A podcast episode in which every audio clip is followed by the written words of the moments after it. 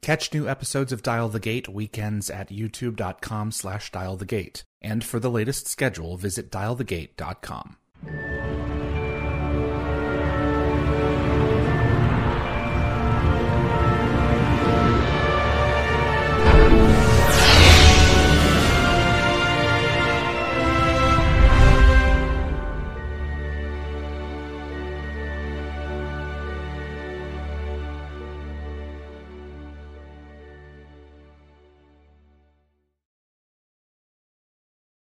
Welcome, everyone, to episode 110 of Dial the Gate. My name is David Reed. Thank you so much for being with us on this fine afternoon uh, in Tornado Alley.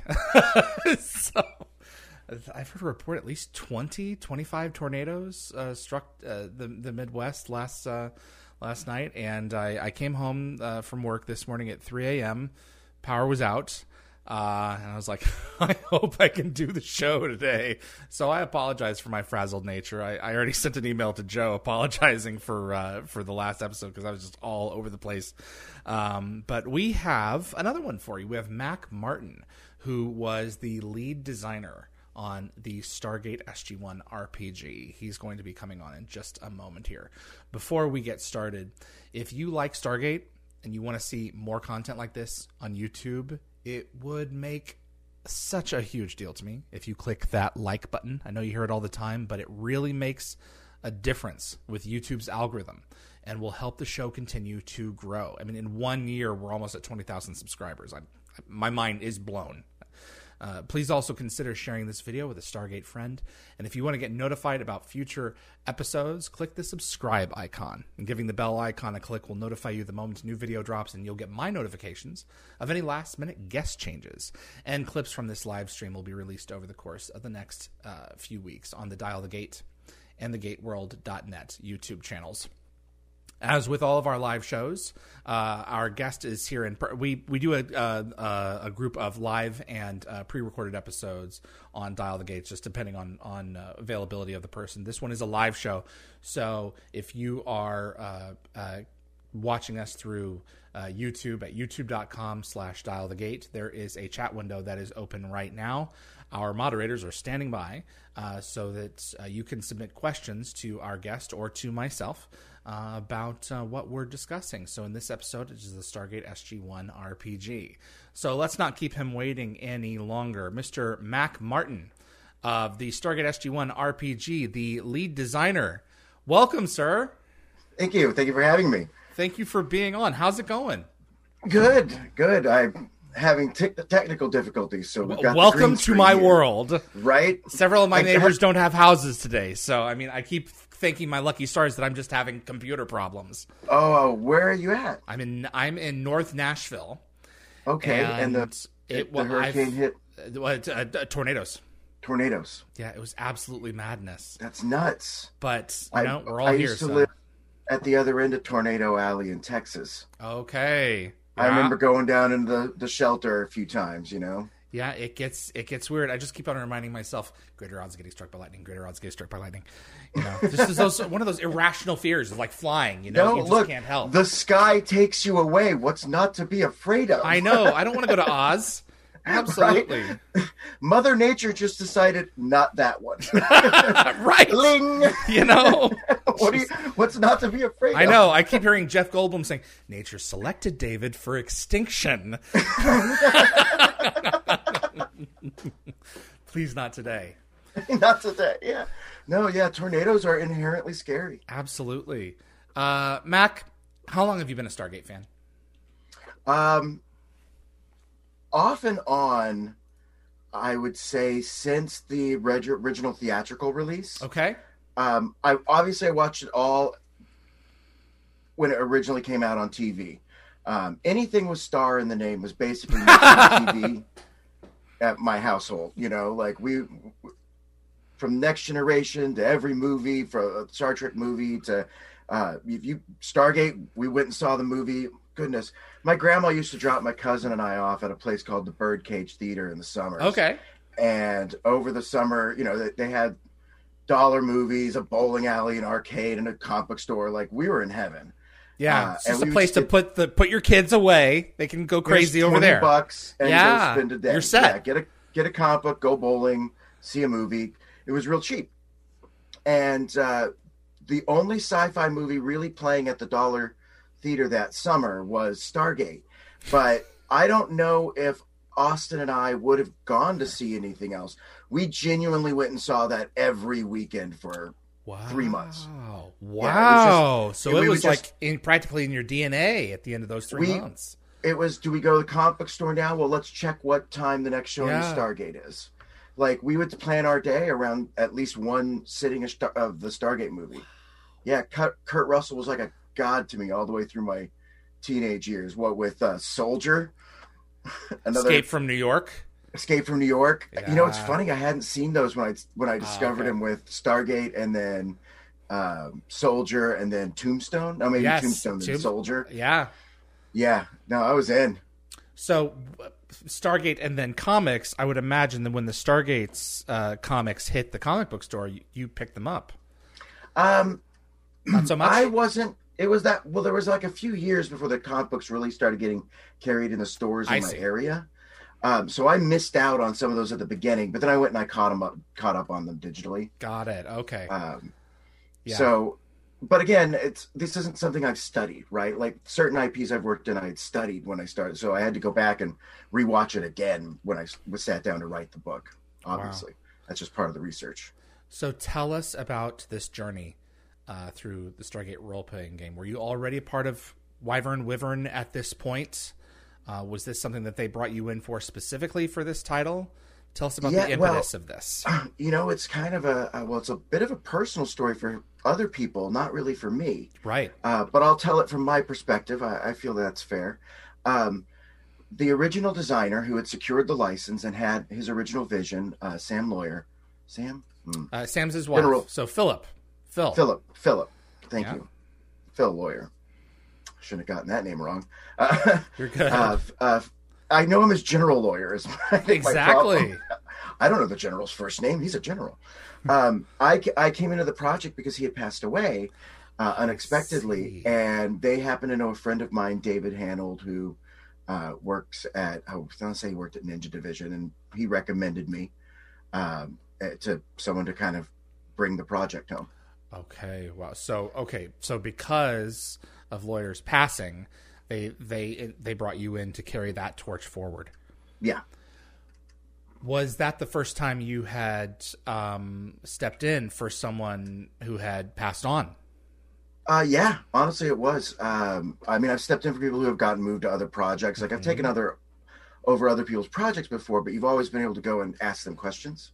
Yeah. like uh now thankfully he wasn't very far along um he had he had a, a good base built he had a good vision document but you know that's where he was in in the project pipeline like that's you know that was that's early on in the process so um it was pretty easy to kind of speaking with the team and and looking at what he had produced to figure out kind of his general vision but but i also wanted to pun. do the start yeah his gen yeah I'm yes, I was on purpose. Very clever am I.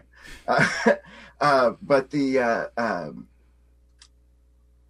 there was a lot we needed to do to really give it a personal vision because he hadn't added that yet. Right. And a game like this for an IP like this for a fan base that deserves a good game, there needed we there was a lot that I still got to do. So I, I still feel a lot of ownership over the project, but there is always this, you know, I was taking someone else's general vision forward. Uh, when were you brought in? What at what point is this? What, Um, what year was this? Oh, oh, oh. How long has this been in development? 2019, Okay. maybe 2000, maybe late 2018. Okay. Wow. So this is um uh you are are the did, how much of the book did you write? Um, every chapter except for the settings chapter. The Wow. and then I did a I did a lot in the settings chapter. Uh, most a lot of the notes are me, but other people had notes. But I I went through one of the things you have to do when you're working on these things is you have to um, uh, get everything approved by the IP, And so one of the things that oh, was the my IP job, holder, MGM. yeah, MGM. And so one of the things, for instance, in the background chapter, a little inside baseball thing is there's little notes in there. The uh, writers had all written them, and they were they were all clever when you had them on the same page as what was being written. But then layout kind of moves things. Oh, shift stuff's around the page. Yeah, shift stuff's around a lot. So there's a lot of massaging that happens there. But also one of the things that falls on me to do because that is my job is for the whole book. I have to make sure it fits the tone of Stargate. Correct. and so for all their major characters you know if you're if you're talking about o'neill i had to go through and listen to the way lines were delivered listen to the way he hits punchlines with jokes because a person typically writes the way they speak and Correct. i wanted o'neill's you know when he writes something in a margin it has to sound right so that when mgm sees it they go okay that feels right.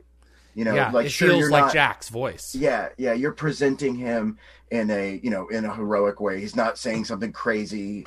You know he's he's being funny right? Like i think at one point i forget maybe it's him maybe it's another character jokes that they were stuck in a uh, place and the only thing they had to do was read the only book that was there and it was infinite jest he's like we need to fix that problem this is funny. Yeah, I'm going through um, uh, the book right now. I've got it, uh, the PDF version on the screen, and one of the things that okay, come on, i got my for me. my swanky special edition here Uh, pull it up again for me one more time. Oh yes, the black leather bound version, which I think you can Have a- only now get at at conventions. There's just a few no left. we ran out we ran out at Oh, the they're gone. SDCC. i think they may be gone gone wow. Now they may find there may be another box or so. Some you know there's, but we're pretty sure they're gone gone. Wow. Well, I'm. I I, believe that's what I heard last. I sure am delighted that uh, they did as well as they did. Yeah, I'm going through uh, uh, some of the notes here. Um, the Asgard by Captain Rodriguez. So Rodriguez is one of the uh, the characters that's been created. They're one of our our iconics, kind of the way. Exactly. It's it's yeah. a pre basically a pre-designed character that you can essentially from out of the box jump in and play if you didn't want to create one of your own. Yeah, and, And- they're all designed to kind of fit good, you know, Stargate fantasy stock characters. Correct. And you've got kind of a there's a clash here. I'm on um, just just for instance page 221. If you'll open your hymnals, Yes, I was Um, gonna make that joke. I I Good love Southern this. Baptist boy over here. Yeah, yeah. Me too. Twenty one. so I um I I remembered reading this uh, the, at one of the conventions when I was flipping through um, Asgard uh, perspective by Captain Rodriguez. Long of the short, she says. Um, uh, no, eh, this is very much written by like the perspective of, of a person who's in the field and having to deal with a specific you know set of cir- circumstances. Um, no matter how much the Asgard have come to mean to us, the bulk of our resources must remain focused on opposing Anubis, i.e., this is at uh, mid season six. Um, if we or other members of the Phoenix Alliance can aid the Asgard, we must do so. They're our friends, but we cannot risk everything to save them. We must remain objective, and ensure our own survival. And in the margins, um, below it says uh, there's a, no- a note from O'Neill. It says, "With all due respect, Captain, you are wrong. The Asgard are part of Earth's family, and that means no one gets left behind." And I thought that that was really interesting because you know you're you're introducing uh, uh, a character whole cloth out of this book, and then you're also introducing the voice of Jack uh, as, As being he juxtap- respond to her. as he would respond to her. And so tonally, you've got a continuing story pulled out of the broader space of season six that might have been seen had it gone off in this direction. And so it's it's very vibrant with the with It the also- texture of the show. it also reinforces how important Jack O'Neill's influence is on Stargate because he's a character with a moral core. And at the center of this adventure is that it's it's about exploration and we're dealing with a threat that we've discovered because of exploration and Right. it's an existential threat. So but it's you know these are explorers, even the military guys and a character like Jack has that moral core while he is sarcastic, while he has you know he does have all that pain from his life you know he's he's still a person who has a like specific code of conduct Absolutely, and it's interesting. We made uh, I, I had the uh, the Stargate comic guys on last week, and we made a very similar uh, parallel observation where it's like everything that informs Jack O'Neill is informed by that. Everything that, that informs us of him is informed eh, through that initial loss of his son in the in the film. So his Yes. humor, his sarcasm, his anger, all of these aspects of of his mortal coil are a result of that transformative situation from uh, the movie. So everything is informed from that. So One of the things I noticed about the show on the rewatch is that consistency of character, not just not just and continuity of character, right? We see him change over time as he learns and grows.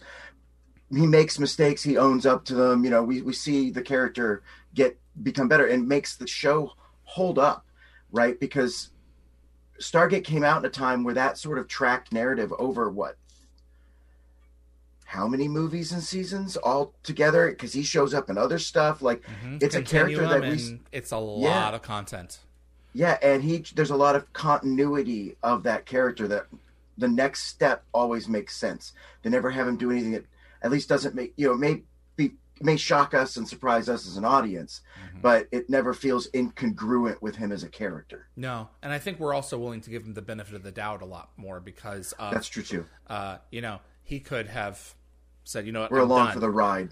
But he yeah we're kind of along for the ride and and we're we're getting the benefit of of all of his experience even if we have to put up with a few of his shenanigans. So. I keep seeing my hair at this angle. I look like this mad scientist and i see you got a grogu on your back yeah oh yeah uh, strapped to my chair that's cute the Aturan. Yes. Uh, were they something that you created? Were they something that was introduced before you That- came in as a were- mandate? Where where did they the were Aturan one of the fall? They're one of lawyers uh They babies. are. he and the team yeah um they were this was part of getting the license is one of the things they wanted players they we knew that players would want to do uh, one, one of the key ones was playing somebody with a symbiote. Like that's a fun new story. That's a very Stargate story. That's a thing that a lot of players can have a lot of different Mhm. takes on and a lot of personal takes that, that are fun to play at home and, and explore that concept right um, i think one of the characters introduced is male but he has a female a symbiote that's always bonded with females Uh-huh. and so he has a lot of habits that he's coming to grips with Uh-huh. um, and there's a lot of like he's questioning his identity and that's Uh-huh. that's all like subtext and like like That's what like you that. can do with sci-fi. Right, right. There's a, there's all these little things, and I, I gotta. That, someone else wrote that, so I don't want to speak for that character because it's personal to them. Uh, but there's a lot of personal stuff that you can do, especially at the table, for fun stuff like that. And the Aturan are an extension of that philosophy. So just like we knew people wanted to play symbiotes, we knew people would want to explore the concept of pacifism. Right. And one of the things that I one of the things I kept bumping into during gameplay is people were like, well, we need these feats for knocking people out with drugs and dart guns because my character's a pacifist. And I'm like, a pacifist doesn't drug someone against their will either. Yeah. Like no. I, that is violence. I know it doesn't Yeah. kill them, but that's not a pacifist isn't I don't murder. That's a Batman thing. Yeah. A pacifist is I do not commit violence. Yeah. Right? I am not a violent person. I'm not going to harm someone against their will. Or Like- take an action upon them against their will. Exactly. Yeah, and like that's the Noxian way. Um and so like that's what you're exploring. So I kind of had to hold a line about how good we could make tranquilizers. uh, yeah, I keep on going back to uh, what was it? Pretense. You know, or the only thing that Lya is willing to do is is hide a weapon, but she's not going to fire it. But she will hire, hide, hide it I because and it may ultimately prevent um, greater damage from being done. and in a good game of Stargate, your GM should be challenging you in these fun little ways that you as a player can determine where your character's line is. Right? We learn about this character when we find out, well, when are they willing to drug someone? Is it when they're violent and a, a threat to others? Like, are they willing to stop that, or will they only try to protect them, like by shielding with body? Like, let them have that moment, give them that choice. Uh, our tension system plays in a lot to that because it allows the GM to kind of set a game around a character because a TV show always opens on a character in a place of comfort, and I Right. we go through the story circle and how to build your your um, your game session like it's a TV show in the book, and a lot of that you can set up so that the GM is always kind of testing you, you know. So that Aturan became really key to one of those fantasies that the that the role playing role players can really play with to get that Stargate story. Right? And it's like the, go ahead. Oh no, no. It's an opportunity for you to introduce a little bit more of a fantasy element you know? Mm-hmm. pointed ears and and role-playing fantasy games kind of go hand in hand and if you're going to do a sci-fi one it gives the fantasy people an in. It's like okay i can kind of get this and oh there's a there's a stargate species that very much reflects this kind of direction you know, because if there's going to be any species in Stargate canon that's going to do that, it is the Nox. But how do you get the Nox to cooperate? And I remember going uh, a, few rounds, not like combative or anything, with um, uh, with, with uh, oh, who was it? It was Brad uh, Ellis okay. and Kieran at the time over at MGM. We were like trying to figure out how do we make this work conceivably, so that when they approach when they approach MGM uh, legal department, they'll be like, yeah, okay, we are not the legal, but yeah. the story department. They'll be like, yes, this fits. This is this is reasonable. The and I think the balance was great. Yeah, and the technique in, uh, that we employed there is called sandboxing. Okay. Uh, that's where we create something that's used only in this sub IP. That way, if they ever just need to be like, okay, well, we're overwriting that. It only overwrites part of a role playing game, not like a show. Right? It doesn't. It. It's it's a way to segment out canon. Okay. So, in addition to the Aturan, uh, what were some of the other elements uh, that you were excited to uh, develop for this? Uh, for me, it was tackling the process of making D and D, which is a fifth edition. I really enjoy. I like the system a lot. Um, there are quibbles I have with it, but I think that's true of any GM of every system that's ever been. Okay. right? Like, who doesn't? Um, but uh, I really wanted to tackle the idea of of using it as a framework for a game that almost plays a little bit more like an indie game. I know it's got Stargate on it, but I've learned a lot from games like uh, Masks, where okay. a big part of the gameplay about that is about adhering to the fantasy of being a teenage superhero. So, and it's got mechanics that adhere to that fantasy. People are always trying to manipulate you and convince you to be a certain way. And, you know, maybe they're trying to inspire you, but it's tugging your stats. And your stats change during the game because you as a person changed during the game. And maybe now you've changed enough during this moment to overcome uh, an obstacle, or maybe you haven't. Like, it's just a really interesting mechanic that lends itself to that fantasy. And when I was looking at me- mechanics for Stargate, it was always about what is the fantasy of Stargate and how does a mechanic make that happen in a role playing game. Um, so, for instance, our game, unlike D and D, we only expect you to maybe get into one fight a game session, mm-hmm. and if you don't get into a fight in a game session, that is a success. Like often, a you know, often combat is is the last resort for characters on their missions. Yeah, or the result of other things failing of other things failing. Yeah. Although you know, sometimes it's fun to have you know the T Rex pops out of the woods, and you're like, oh crap, we're on a T Rex world.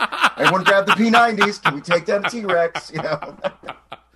Oh gosh. Sometimes you gotta let the, the the soldiers shine, you know. No, absolutely. T Rexes are good for that. But that's the point. Everyone has their beat. You know, everyone yeah. has their uh their moments in in the spotlight. Especially when you have a good GM. Mm-hmm. You're going to gate master, you're going to have uh, uh, hopefully someone leading you who will recognize that everyone at the table really has to have at least one good opportunity to exercise their creative uh, perspective and position and do something uh, fun for that for that episode. If you've got a really good Joss Whedon on your hands, That's... even if you've got a group of Avengers, they'll all have their moment. Yeah, that's the exact idea, and you keep it flowing by tying. You go through and you tie each character into the main thread mm-hmm. line, right? So it's okay. Well, how are you helping this person? Like your character's there. What are they up to? You know, you just move scene to scene. You you move through your story wheel, and you tie everyone into it. And sometimes that's got some action in it. And you know, if you start off, uh, we we I teach the GM or I, I tell the GM to do a lot of telegraphing so you tell them what the tension level of the story is by telling them what the tension die is, which affects a lot of mechanics so that things are more comical on a D4 on the comical episodes. And sometimes they're more, um, uh, life threatening, galaxy threatening at the D12 end. So like mm-hmm. if you've got you've decided you're going to give your Aturan soldier or your not Aturan soldier, your uh, Jaffa, Jaffa soldier uh, a um, Seven Samurai storyline, but you're going to throw it on the comical. That's you know that can be a lot of fun. That can right there. You it's every scene. It's how does he completely trivialize defending this town against bandits? Right, like it's a comical episode. It's focused on him. He's like in a Robin Hood area, and he's like, "I got this." You know, you just watch him from scene to scene, and the, the story goes. You know, you can do episodes like that and have a lot of fun with your players, and then at the same time, next next episode shift right into D12s and and you know the galaxy's gonna burn if you don't stop it. One of the uh, Moxie. This is Moxie, this something that was created for um, the game? Yeah, we use the term is used. It pops up in a lot of um, Wyvern games. We like this term because okay. it kind of encapsul- cops, encapsulates uh, a factor a factor of characters that often is attributed to other attributes in weird ways. Can you and we like the yeah? Can you explain how this kind of fits in for and and and repairs not repairs but su- is a Addresses. substitution for uh, yeah uh, some of the elements that that would normally be in a game like this that works more for Stargate. Yeah, so we have a lot of what are called encounters. It's part of the encounter system. An encounter is a scene in which the player, any scene in which the player's success is not assured. Okay. And that can be um, trying to convince guards to let you in to see some king on a backwater feudal planet. Uh, that can be um, trying to convince a jury that you're innocent during a military trial. Like there's so many stories you can tell in Stargate that have these moments where you have to convince someone. And so we we break down the idea into more than just the role playing aspects that that we're used to because a lot of times players don't think about it and they they're just intuitive and that's okay. But hopefully your intuitive decision you can look at our three options and see which one it is right? So you have to pick an approach during a convince. And so now it becomes an encounter. It becomes a moment where we're regimented. Role playing is happening. People are making character decisions. They're they're talking in character but we're going through a process. And so for that moxie is i know it's a long answer to get back to moxie no, but Mo- uh, moxie is the initiative it's how quick your character is to respond in those situations. It's how confident they are. It's how um, adept they are at getting the lay of the land in a social situation, right? Um, so you might uh, one of the player characters in mine is he he thought it would be hilarious to play a diplomat from a uh, that had been conscripted into the Stargate from a world that was basically based on a Jane Austen novel. That the Stargate went to a Jane Austen balls and will we marry Mr. Darcy world. and she was the diplo- he was playing a, a, a man who didn't want to get married. Um, uh, he was, and so he, he ran off to become a diplomat for them, but that's where he's from. So yeah. he's like playing basically Mr. Darcy, but in Stargate. Yeah, that and was his it, excuse to to try to get away. Yeah, and sure, he's not you know he's not a pacifist. He's willing to learn to defend himself, but he is not prepared for that. But you put him in a social situation now the moxies he's going first he's leading the way he's you know in there but then it's also a dice roll so sometimes that guy's not going first someone else has has been asked a direct question and they're going first and they may have to stammer out an answer and the guy who's got the high mox may have to come in and solve that situation and back them up like now an encounter is happening and a story is unfolding and player decisions are getting made and we get an opportunity to throw in the quips and kind of write a scene together like a writer's room what? Um, obviously, you did not. You did not write this thing an island unto yourself.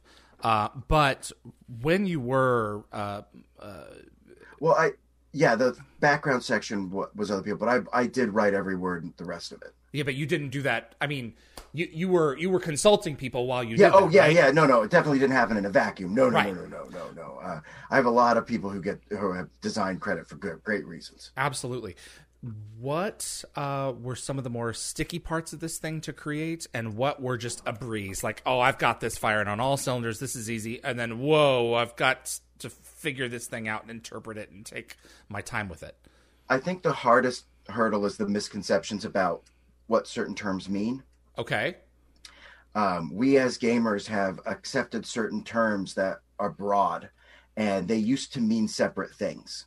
An example is people often equip equivalate health and hit points, health points and hit points, but they actually represent different things. Okay. A health point represents I've gotten hit by a bullet. I lose this many health points because my health has been damaged by this bullet that has struck me. It's a health bar that comes down. It's used in a lot of video games. Yeah. It's used in a lot of role playing games. It's a health bar. Hit points originally, and we haven't been using them this way in a long time, but originally they came from uh, chainmail. They came from a war game. A hit point wasn't a hit you took; it was a hit you didn't take. That's why fighters in D and D have a higher hit points, is they can block and parry more. Hit points are representative of that. It's a hit they negated, Okay. and the damage would have been this much, so it takes that much from their hit. But a fighter, they might get hit on the armor, they might get a little cut or a nick, but it's nothing that's going to impede them until they've been hurt down to zero. And I'm using that classic definition of hit points because they represent great movie hit points that make guns function thematically. A gun in real life, you get hit by it, you're probably going down. So we have thresholds. Until you're at half hit points, you are scuffed. You haven't Okay. even been hurt. We call that scuffed. We have mechanics that work off of it. And then under under that is wounded. And that's, you know, you might be bleeding a little bit, you might have a sprain, but you are not down until you hit zero. And then we find out how bad it is with the te- with the rolls to see. And also, the fact of the matter is, you're telling a story here. This is not Yeah. designed to be real life. This is designed to emulate A Stargate. TV show. Yes. That's exactly right. Wow, that's just crazy. Um, and and, and that was a hard one to get past because a lot of people's balance feedback which was really good feedback but a lot of it came from the idea that they didn't like that characters felt like bullet sponges I'm like well yeah, how many times has jack o'neill shot at but not hit yeah, like that was him losing 10 hit points whoa what was that you know that that got his attention yeah. That makes a lot of sense. Now, how is it? How hard is it balancing the expectations of of a TV episode with a three hour um, gaming session? Where okay, you've got to fit all of that in somehow. And that's how the writers room technique comes Yeah. into play. Uh, right? A, th- a two hour TV or an hour long tv show is not written in an hour. Why would i expect my players to be able to figure out what their character would do as rapidly as it has to happen on a show when hollywood writers don't do that? Right? You're trying to get that same consistency of character that we see in the fantastic writing of stargate right? When we watch the doc either of them uh the docs progress through their storylines in stargate we're invested because they have that consistency of character we want that consistency in the char- consistency in the characters we're playing and sometimes if the gm is giving you something difficult to tackle sometimes that's a moment where you're like oh i don't know what my character's going to do right. and the other players talking to you wi- about your character because they've gotten to know it too because they're the audience as well as participant as as play actor. so it's it's tricky to do when you're not giving moments to stop and think well what's about what's your approach? What's samantha carter's approach to legally defending her friend in court? Mhm. right? Here are the three options. What do you think your now your character's doing that. What do you think one of those you know are you going to tackle this very you know using intelligence and be very logical and state the facts because you believe the facts are on your side? Or are you going to you know you you don't think that the system is just and you're being much more persuasive uh, and confrontational. Like you get all these options that aren't you know that are ways to nuance your actual lines that you give. You know you get to write you get a moment to decide what line you're going to write. Can you give us, if I can take a, a left turn, can Sure. you give us a little bit for for those who are are thinking of of uh, playing or those who are really big into the canon and the the minutia of uh, of the Stargate franchise? Can you give us a little insight into the new uh, system lord that you introduce in this game? I, I can give a little bit we're talking about Web Wet i think i'm saying his name right Yep. um, that is lee's baby Okay. uh, lee is uh, uh, uh, in charge of our uh, what are called our seasons we're doing um, we do seasons and episodes uh, we need to put them in quotes so people know that they're not tv episodes because online you know people might get confused. Correct. if you call it season this, episode this of of that, people get really so. There's always quotes in ours, uh, but uh, the um, uh, we we run our uh, organized gameplay like a season.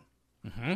So there's going to be 13 episodes, and they're going to follow the system in our book, so that you've. Uh, oh, I mean, Lee's obviously taking uh, as many liberties as he wants with it because it's his basically campaign to run.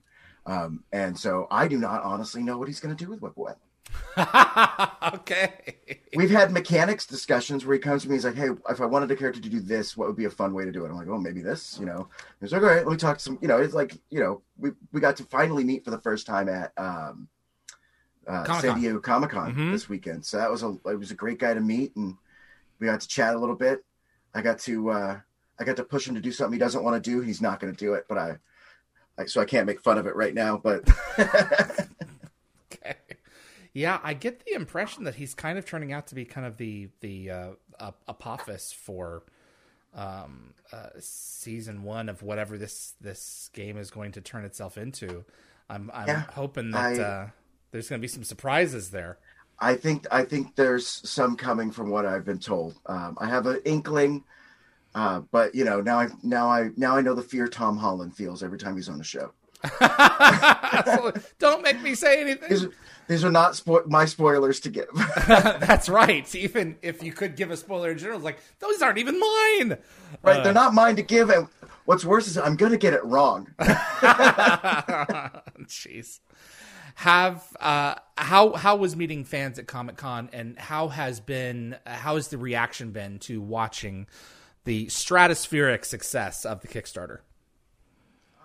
it's been fantastic. Uh, I'm looking forward to hopefully doing more books soon, and uh, it's just really got me fired up to to crank out some Stargate. Uh, so yeah, I'm, I'm really looking forward to uh, uh, hopefully doing some new stuff soon. There's you know I, Brad's working on stuff. I don't know what the what the minutia of it is now, but but I I know I would really like to uh, tackle Atlantis and or the re- and the rest of the seasons. I don't know in what order we might do those or anything, but there. I mean, all the fan stuff. They're like, "What? are- What are you going to do this next?" I'm like, "Gosh, gosh, I hope." Like, Absolutely. You know, there's that's the thing about Stargate. It is such a it's such a, a, a wide open tapestry. You know, Atlantis may be the next logical step, but it may not Every- be. It may every may fa- wait a while. well, you know, and you got to ask yourself when every every fifth fan who every fifth fan who comes up and knows Stargate, you know, because it's Comic Con, so about twenty percent of the people are are people like, "Oh yeah, Stargate, awesome." Yeah, they've seen it. right? Like they've seen it, they know what they're talking about. They, you know, a lot of people dressed as, as Jedi and Deadpool are like, "Oh, Stargate," you know, Exactly. right? I'll get my picture with that gate. yeah, we got a lot of yeah, we got a lot of crossover with your San Diego Comic Con geeks, right? Like, uh, uh, and so when every about fifth person to come by just to just to, to be excited about Stargate is about half of those are like, oh, so the next one's gonna be Atlantis. Like Right. they're all like, I need my Momoa, thump thump thump the wrist, like, Right. where's my Momoa? No, they want that. They they want Yeah. that uh, different kind of energy. Um, yeah, I I would love to see it uh, go into Atlantis, but not necessarily the the next one. I mean, if if that's what you guys want to do, then great. But I, I- I'm willing to play in your sandbox for a while. Right. Yeah. Yeah. We're gonna have to see what what Brad wants to do on that one. I think Absolutely. Brad and Wes have uh, a pretty clear vision of, of where they want to go, and I, I think I think we've talked about it. and I think I know where, where we want to go, but I don't want to speak for them. Absolutely. What do you think? Um, a, a lot of the people who are watching this uh, have have not played uh, tabletop role playing games. Uh, what do you think is is a good incentive to get them out there, especially the people since the people that you're talking to are, are Stargate fans, to get them interested in this? especially if you've never if you've got an entire group who's never played but this is the sort of thing that interests them the idea that you're going to uh, order pizza get get some friends over uh, maybe your fellow stargate nerds and your family. I know i've got a lot of those. And just run a game like this is a one-off. Maybe it's not something your group is going to do again. I think stargate is a really good entry point. It's using a current rule set that's very intuitive the fifth edition d&d rule set. But i've taught I hope I've given instructions to the GM on how to do everything they need to do that are very clear cut, but that get them writing their own stories. And if they're not comfortable with that, we've got our season coming out online and you can just play through it at home and have a TV show that you're playing through.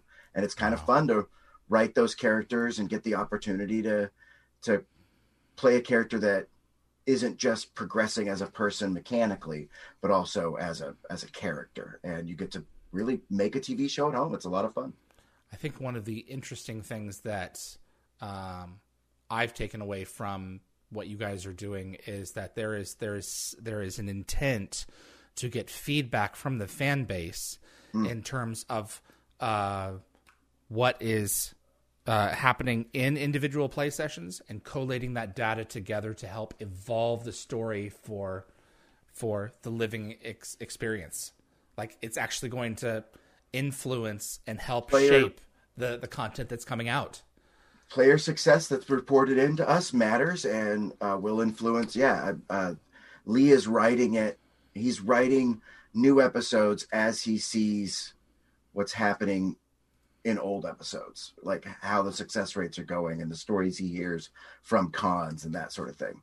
That's just So, a lot- crazy. Yeah, it's uh, there's um, there's a couple little uh, there's a couple little Easter eggs where if you look at it, you're like, ah, he's hinting that it was this table at this at this game that had a really that we were you know, at this one convention where it was really funny and they had that funny line about a pineapple or something. And you know it's obvious that he's describing the pineapple group you know?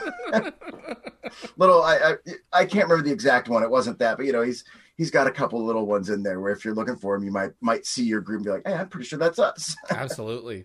I think one of the things that uh, we can also uh, push home about uh, uh, a game like this is that you don't have to all physically be in the same space. My best friend is now living, you know, fifteen hundred miles away, and you know, I don't get to see him uh, more than like one or two times a year if I'm lucky. But uh, we can still get together on Zoom and do things like sit down and play this. There's you know? several free uh, resources online. Uh, Roll20 uh, is free to everyone. There's a subscription model on it, but you can play this on Roll20. We have a Stargate character sheet there. Um, and that's a virtual tabletop as well. Um, I know people who play it on Fantasy Grounds and a variety of other virtual tabletop. But you could also play this game purely on Discord using uh, DiceBot. DiceBot. Yeah, it's a bot that you bring into your Discord and it'll roll the dice for you. Wow. That is You just have to invite him, and then you type in keys, and it's And it's just an. AI. It's just an AI. That's It's just a bot you throw in there. so crazy. I mean, well, it's not. I wouldn't call it an AI. It basically has a series of uh, math functions it'll do where it randomly generates numbers for. you. okay, so it's not an intelligence per se, but it, it responds. It, it Right. knows what it's peddling. Yeah, you would do exclamation point roll space one d six plus five, and it would roll that. How long does it take to really figure this out and get going out of the box if this is something that you've never done before, based on uh, the guidelines that you've put in the book? If we're following the book, If you want to do this, and you, I would recommend a new GM to read through. He doesn't need to read the entire bestiary, right? Like a lot of that stat blocks. You don't need to read that. Uh, he can also skim a lot of the mechanics. okay, You should definitely read character creation the, and the background section, which is a fun read, and then the gate mastering section. And I think once he's read maybe that 40 pages, okay, and it will hopefully make sense. You know, there's a big intro. We walk people through it. We're not, it's a very, it's an instruction booklet, but it's also one that's I wrote from a very personal, like I'm talking to a real person instruction set. This is designed with the fifth edition writing style got it. which a lot you know a lot of fifth edition's accessibility is because the writers of that book knew how to write it so that normal people could read it yeah, they're wanting to broaden their audience.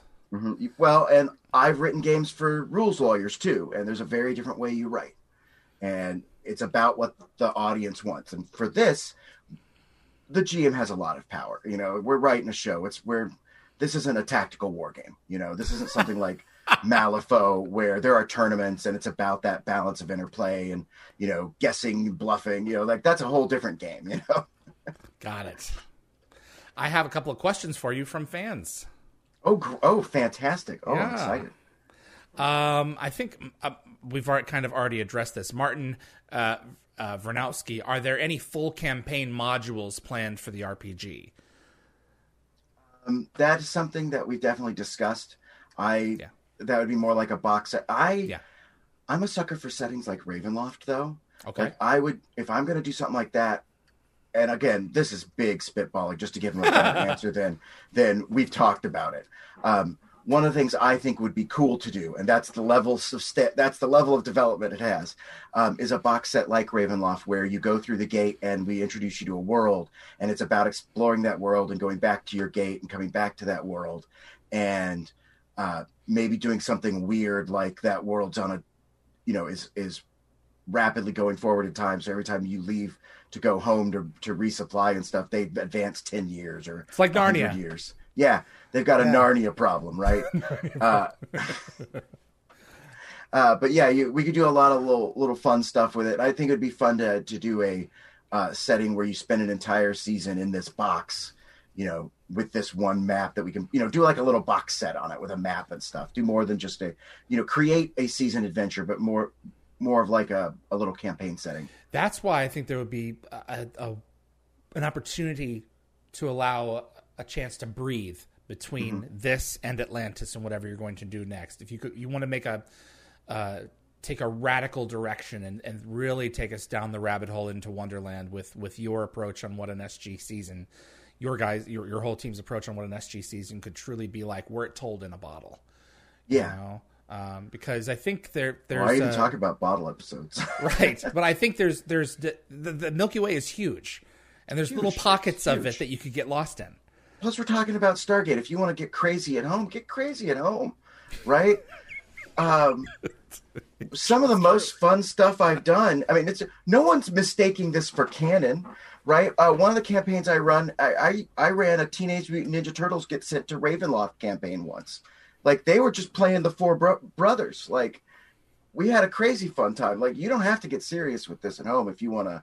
If you want to get a little loose with it, it's you know but the fact of the matter is if you want to follow the book and the um, the the living campaign with the episodes that as they are in place uh, they're they're being strict enough that uh, were Brad's Stargate to come back they could run side by side and and no one would be the wiser for for any any conflicting information it would all just make yeah, it sense. shouldn't it shouldn't have any problem. Yeah, because there's, I don't think there's going to be any overlap problem there. No, especially because we're talking about right now word. season six, you know, and you could jump the series ahead a couple of years, you know, bring us up to. I want to make sure a book has enough stuff to be worth being a book. yeah, um, it's its own thing. So thing. it may. I I suspect it's about seeing how much we don't have.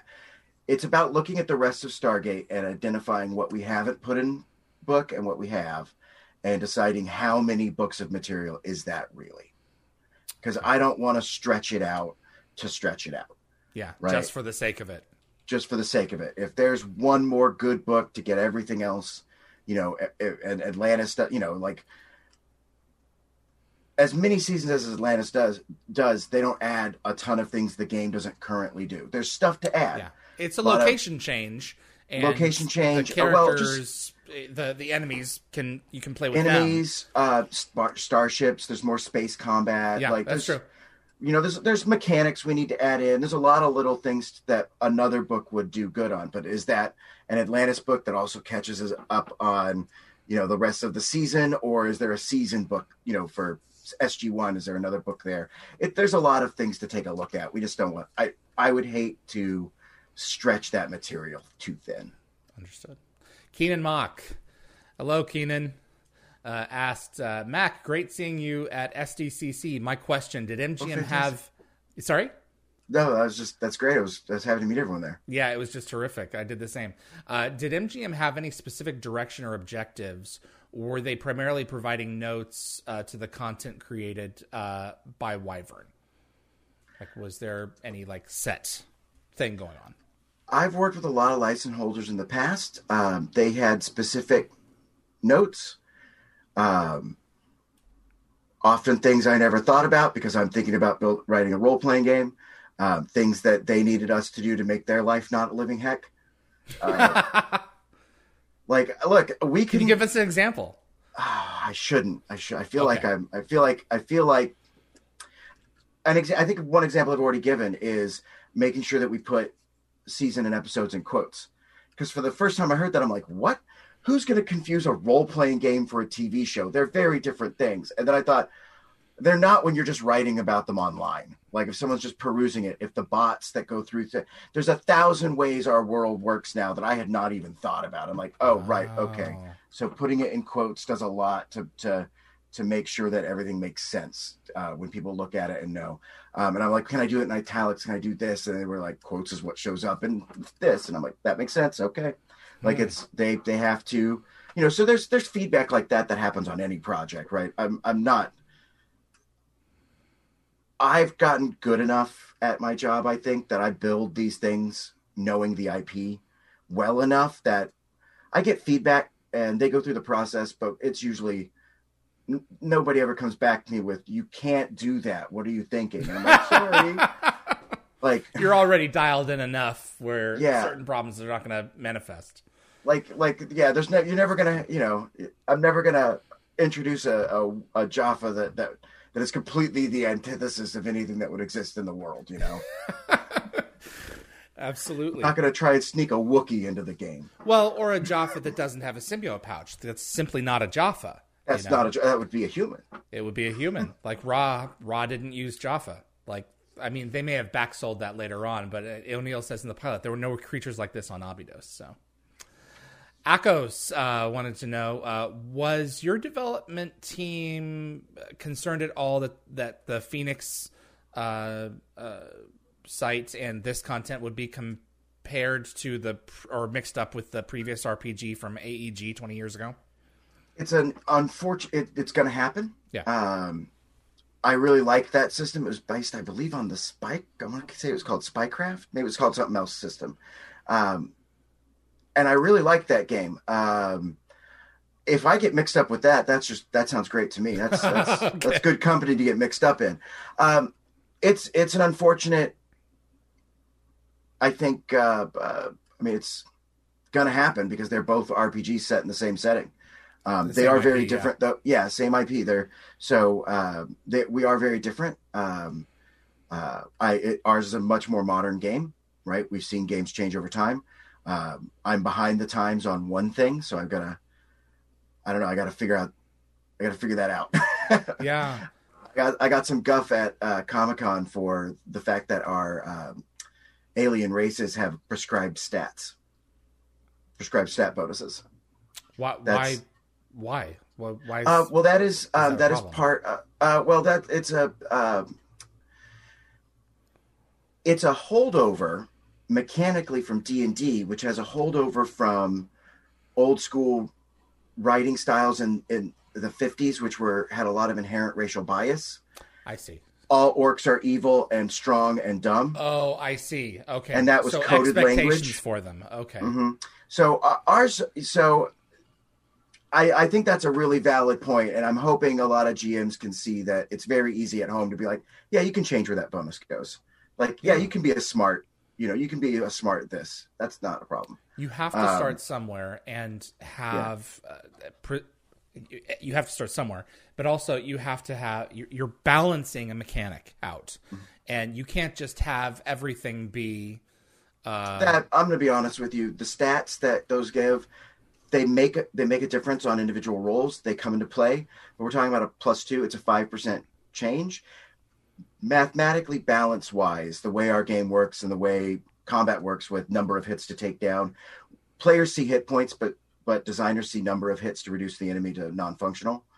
Um, okay. uh, because that's number of rounds of combat, which is a much more important balancing factor because that's what the players feel, even if it's not what the players see.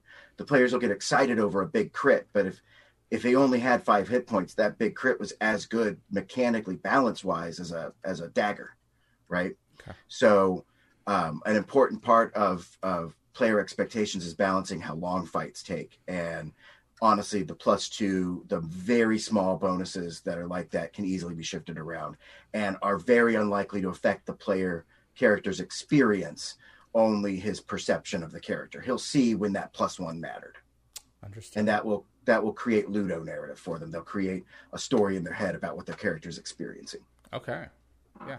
Well, narratively, we're building on those things as we move forward. Exactly. Anyway, So- honestly the mechanic that players a lot of players will think has to be there for that stat to make sense, for that math to make sense. When you actually look at the gameplay experience, that plus two is fairly minor, and we can free that up to just be like, yeah, add a plus two wherever you want because you're defining this character, not not you know the default. The defaults are probably more there for the GM to figure out averages across a society. Got it. We try. I try to count. I try to express them culturally, not biologically. Okay. Uh, R Silk. Do you may think... also be problematic. R Silk. Do you think MGM might use any of the ideas or storylines from the Living series to influence uh, the next Stargate? That would be a great honor. I'm not holding my breath. Okay. They've got writers who look, they've got writers who have their own ideas, and they're the guys who get to play with their ideas. That's true. so, you know, like they they've got guys who know what they want to do with stuff, and that's their that's their job. Uh, if they if they see something we did, and yeah. are like, "This is awesome, let's do it," then I'm honored. But well, that's the nice thing about the IP. You know, once MGM owns it, you know they can they can take it in different directions. So if if they chose to. Uh, Jesse Davis, uh, this may be a Brad Lee question, but are there uh, any chances of making some standard maps for the Living campaign or uh, for Roll Twenty, other platforms? We do have some standard maps available on the website. Yep. Um, you can build the the Phoenix site, since you know you're going to have a lot of a lot of stuff that happens at home, right? You might might want to have that Phoenix site base, and then it comes with, uh, I want to say, there's an out a foresty outdoors on the flip sides, maybe. Mm, I have to look okay. at that. Uh, but we we saw some small markups, which I really liked because people were just used they were dry erase and people were able to use them on a smaller set uh, setup. But then uh, I think I think they're pretty big the files you get. So we've got some available, and it's definitely something we're we're wanting to provide. Yeah. Thankfully, a lot of resources already exist for taking your Stargate characters a pl- to a place. Um, Absolutely. Yeah. The, the Stargate are at stargatetherepg.com. Um, those are available for purchase, um, as well as the individual uh, episodes. And I'll talk about that a little bit more uh, after I'm off, off the line with you here. Um, but there are, there is stuff out there. It's just at stargatetherepg.com. Yes. Um, and you, I think right now those are available in print too. You can get them printed and sent to you. Legit. Uh, Erica Strom, when will the game and bits be available in the UK? They're not available there now. Um, everything's gotten. It's on a boat. We're we're okay. literally, yeah, we're we're stuck in the same stuck everyone else is, and we're as soon as we have a definitive answer, we're definitely. Uh, I'm sure Brad, and it is a Brad or Wes question, uh, okay. uh, but yeah, it we it's there are issues shipping wise that are currently with the UK and us out of our control. Um, where we're we're trying to urge that along as rapidly as we can. Hashtag COVID, people. Yeah, has yeah. yeah as soon as we can do anything about it, we as soon as paperwork comes through, we can sign. I'm mm-hmm. these guys are on it. It is their number one priority. I I I, yep. I got they got that question a lot at con. Yeah. So I Absolutely. heard them discuss it a lot. It is definitely their priority. There's just a snowball effect from all the stuff that we've dealt with. So mm-hmm. we have to we have to deal with the cascade as it comes. We want it in your hands as bad as it's printed. It exists. We want to get it to your house as fast as we can. We are very motivated. I'm interested to see how you'll handle this one because I have no, I have barely an inkling. Chris Spazzato, for Living Series, I feel pacifist characters should not have to gain attack specialist feats granted at levels 5, 11, and 17. Could other feats be chosen, or could you create a pacifist feat tree? Does that so, mean anything to you? Yes. Okay. So what I've only is, played is, a couple of these. I'm like, uh, what? At, so the the explanation for people who are like, what did that guy just yeah. say? Um, as your character levels up, there are certain certain points where you start rolling more damage. Right. Like you've got you more hit stronger. points. yeah, you're stronger. The enemies are stronger, um, and at those points you get to roll more damage. And in our game, you get those automatically as you level up. You get you get that with one weapon type. Now you can pick them up with your feats uh, for other weapon types, but you get them automatically for one. Um, that is simply a system that's in place in fifth edition, and it's part of the fifth edition's curve. I don't really consider those feats part of the character's power. However, that's a fascinating way to look at it, and I hadn't thought about that. And maybe there are some fun things we can do with alternate versions of that. My character's got this trait, so he replaces his uh, automatic attack specialist feats. I think that could be a really fun thing to play with in the future. Okay. I think honestly, I uh, the reason, yeah, that could totally happen. That's a great idea. Thanks for letting me steal that. there you go. Right now, I got to give someone else a design credit. Chris Sposato. Yeah, no, let me write that down. I'll Uh, never remember where I got that. We're so far ahead of when I'll be able to do that. Mack, But he'll this see it in print and hopefully be like, "That was me." I'll have to sign his book. Absolutely. If he ever finds me and says that was me, I will. I'll have to sign that book and give him proof.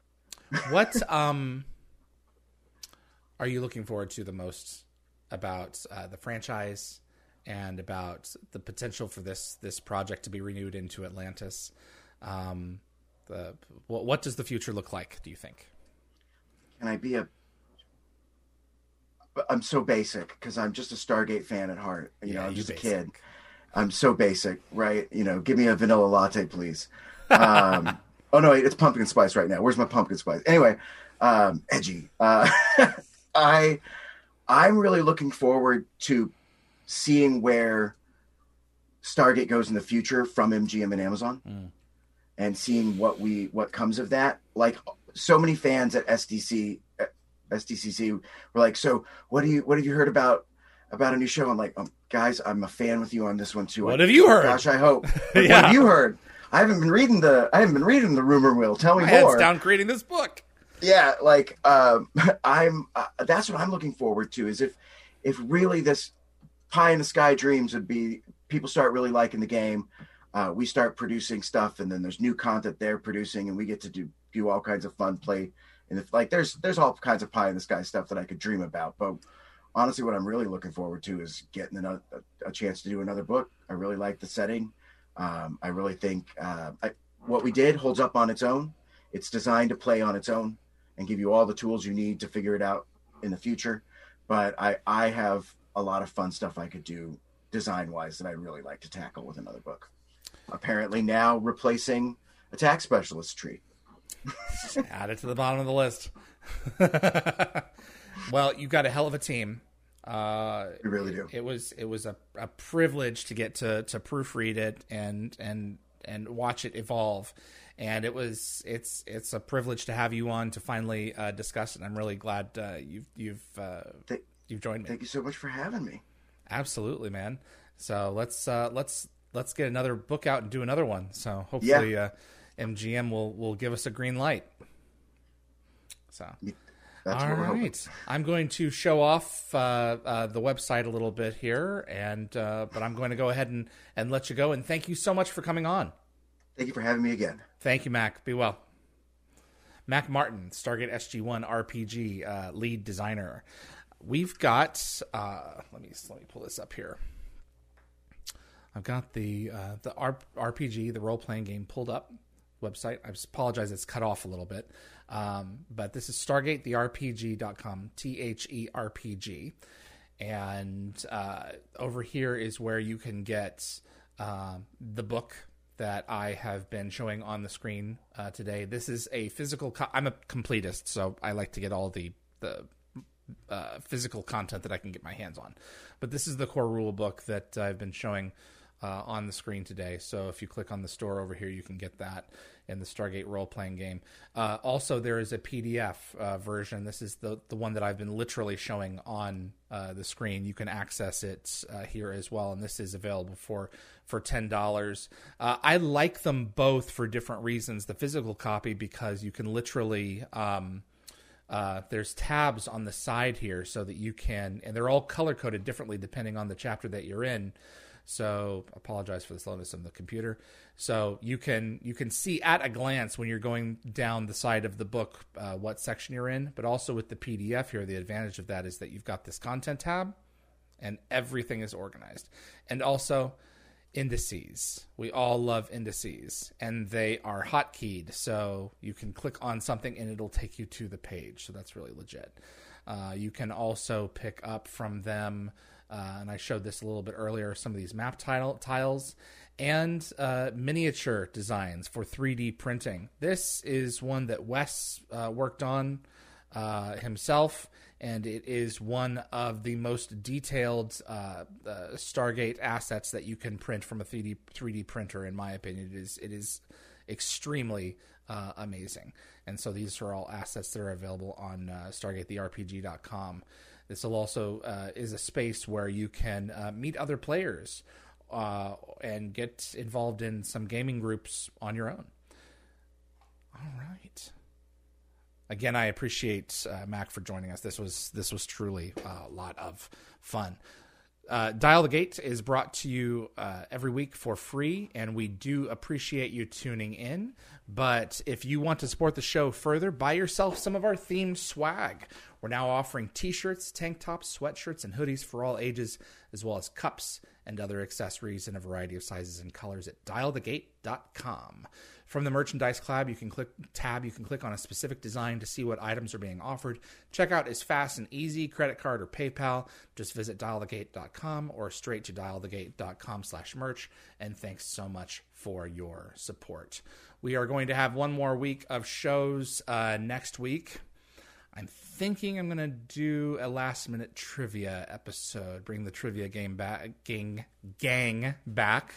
Of any of them who wants to join us uh, on the 18th. So, still, that is uh, uh, building the outline for uh, the shows that we're going to have next weekend. And also, uh, the designer of uh, some of the props that we have on this set is going to be joining me to discuss some of them in greater detail. And we're going to have an unboxing video as well that I've saved from earlier this year when I acquired some of of these pieces. So, looking really forward to that. Thanks so much to my producer Linda Gate Gabber Fury, to my moderators today. I had uh, who did I have here in the chat? It was it was Summer and Tracy and Anthony. I appreciate you guys so much for for uh, making today's episodes possible. Big thanks to Frederick Marcoux at Concepts Web, our web developer, and uh, big thank you to Jeremy, our webmaster. He keeps the site up to date as well. My name is David Reed for Dial the Gate. I appreciate you tuning in. One more episode, and then we are off for a couple of weeks for the holiday season. I appreciate you so much for continuing to make this show possible and continuing uh, to tune in. I'll see you on the Dial the Gate is hosted and executive produced by David Reed. The producers are Darren Sumner and Linda Fury. The composer is Neil Acree. Animations by Bryce Orrs. The moderators are Summer Roy, Keith O'Mell, Tracy Noller, Jeremy Heiner, Reese M., and Anthony Rowling. Logo design is by Deborah J. Bell. Additional effects by Thomas Tots. The webmaster is Frederick Marcoux. The archivists are Linda Fury, Zachary Adams, and Frederick Marcoux. For inquiries, please contact us at dialthegateshow at gmail.com. Visit our website for the upcoming schedule as well as an archive of our past episodes at dialthegate.com. Thanks for listening.